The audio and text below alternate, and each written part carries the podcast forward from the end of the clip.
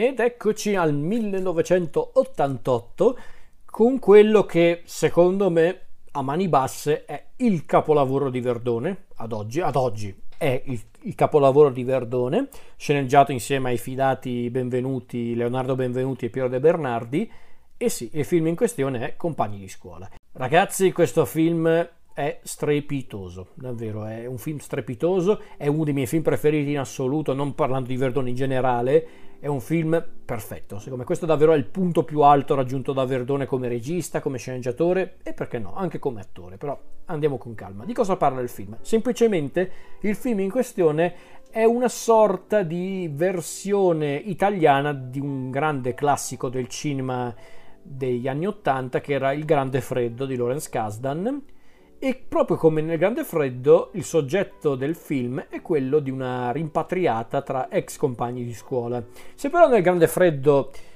l'espediente del, della rimpatriata tra questi ex compagni di scuola, ex amici, eh, ex amici, amici ed ex compagni di scuola, era un pretesto appunto per fare un discorso generazionale, per fare anche un discorso un po' più ampio su come eh, una certa generazione americana mh, si era proprio evoluta col passare degli anni. Compagni di scuola è un film decisamente diverso perché infatti se il Grande Freddo era a volte un po', un po' cinico, un po' triste, ma tutto sommato non era completamente spietato nei confronti dei personaggi, Compagni di scuola è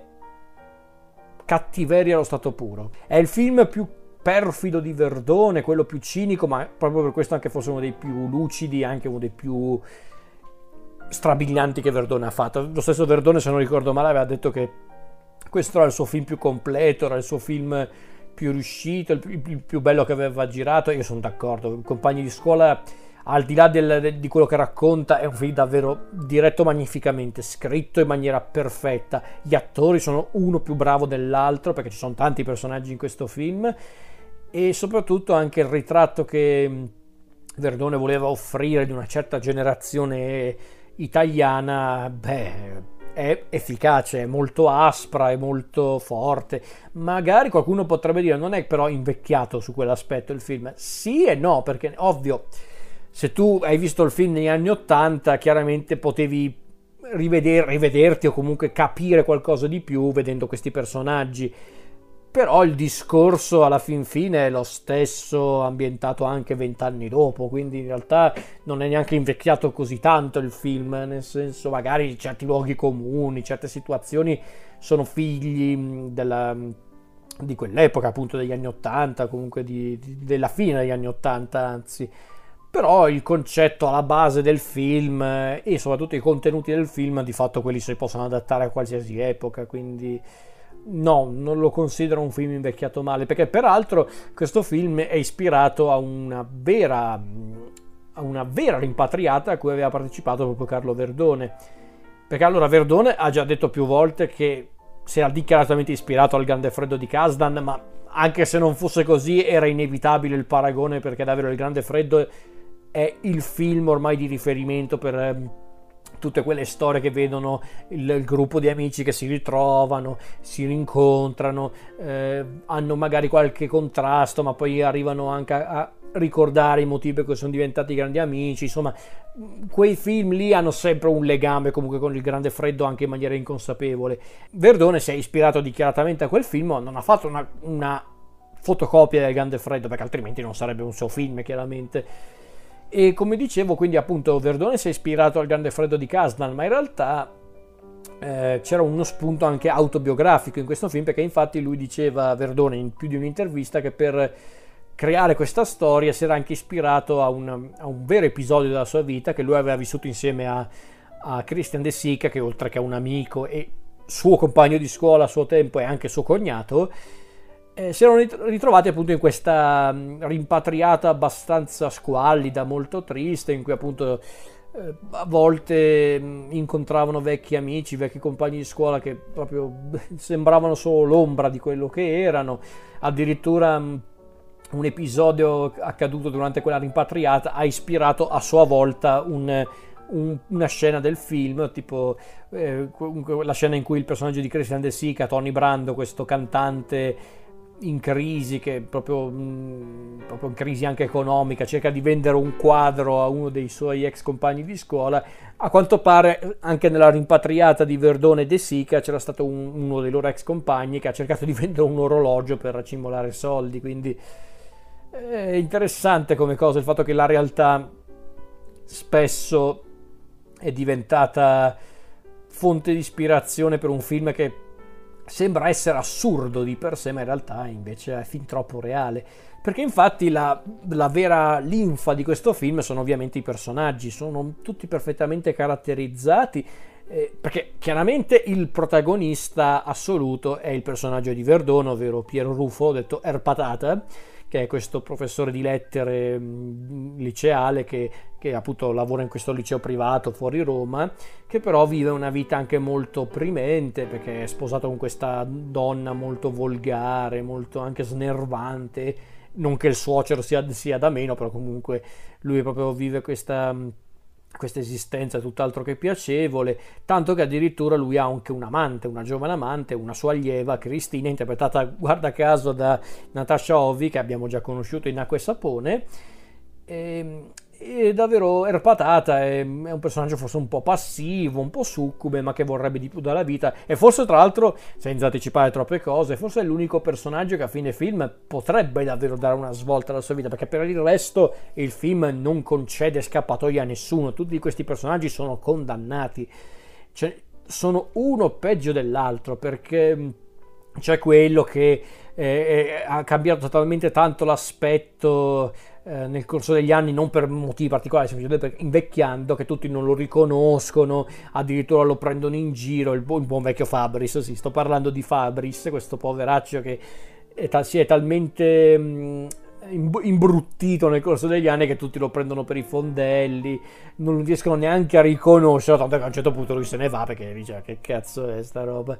Poi appunto c'è già il personaggio citato prima di Tony Brando, quello di Christian De Sica, che è questo cantante fallito che è sommerso dai debiti, che, che è anche molto immaturo e che infatti praticamente va alla rimpatriata non tanto per incontrare i suoi ex compagni di scuola, ma piuttosto per accumulare soldi, per cercare proprio di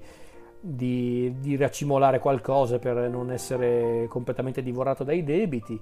C'è poi il personaggio di Valenzani, interpretato da Massimo Ghini, che è questo sottosegretario ai lavori pubblici, un politico insomma, molto freddo, molto cinico, mm,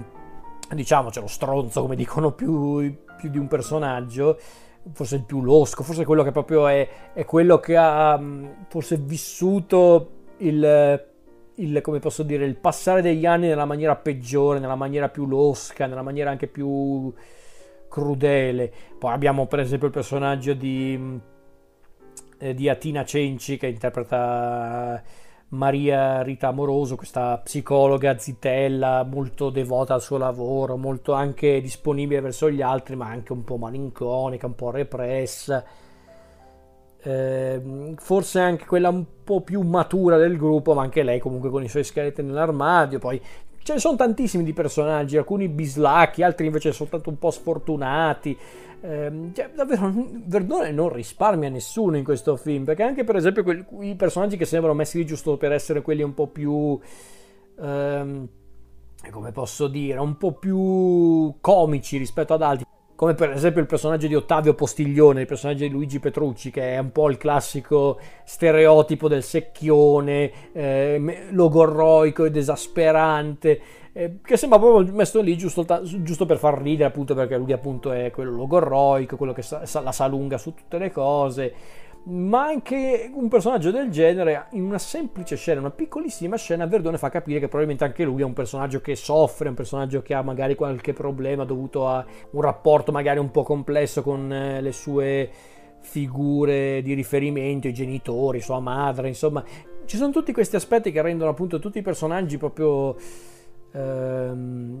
proprio destinati al fallimento. Anche per esempio il personaggio di Giulio, eh, che è il personaggio di Silvio Vannucci, che sembra il, il, più equilibrato, anche il più buono, il più generoso. È quello che, è quello che mh, mm, dice agli altri di non prendere in giro Fabris, che, che cerca di dire agli altri di, di essere meno pesanti, di non esagerare.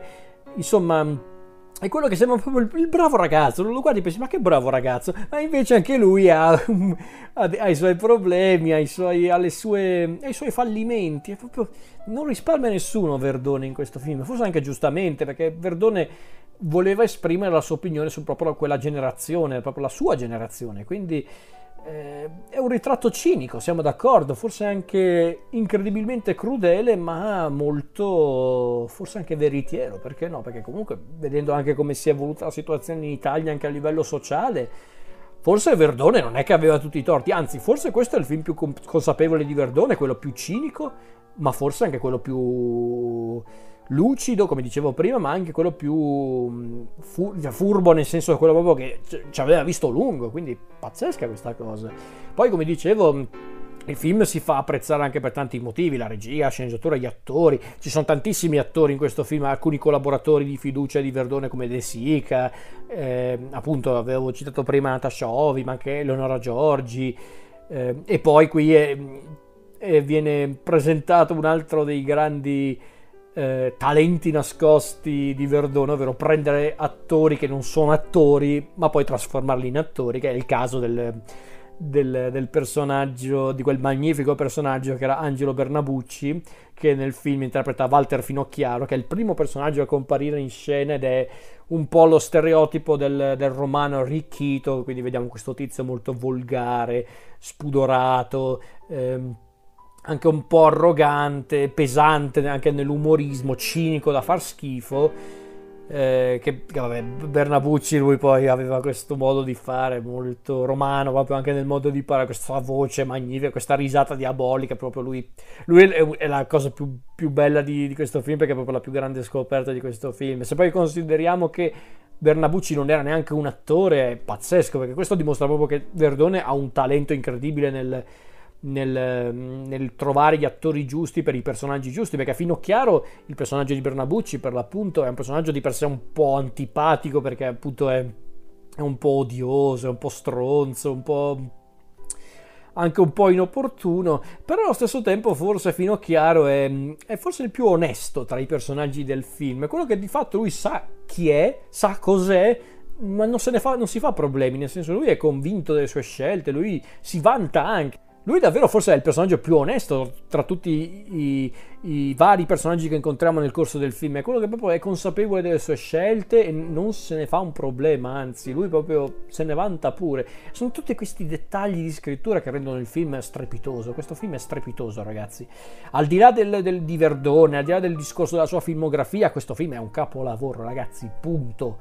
un film del genere in Italia devi pagare oro per vederlo al cinema ormai, perché ci sono stati dei tentativi di fare film, non dico stile compagni di scuola, ma quantomeno di tipo corale, con tanti personaggi che si incontrano, si, si, confrontano, si scontrano, si amano, si odiano. Ci sono stati dei film del genere, basti pensare al più, no, per prendere un esempio abbastanza noto, Perfetti Sconosciuti di Paolo Genovese, anche se di fatto sono film un po' diversi. Geno- forse il film di Genovese cercava di seguire un po' la linea guida dei, di certi film di Ettore Scola piuttosto che un, un, film tipo I compagni di scuola o Il grande freddo.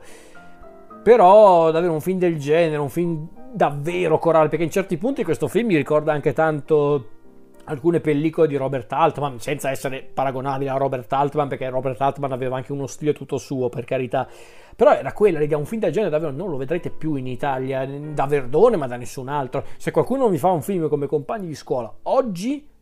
che non sia diretto all'home video, allo streaming, ma che va al cinema, io lo sposo, subito. O la sposo se è un eh, regista, chiaramente. Quindi davvero, Compagni di scuola rimane un film magnifico, uno dei più belli di Verdone, anzi forse è il più bello di Verdone, forse è il capolavoro di Verdone, uno dei miei film preferiti in assoluto ed è assolutamente un film che dovete guardare assolutamente, anche se non siete fan di Verdone questo film, una visione se la merita, punto.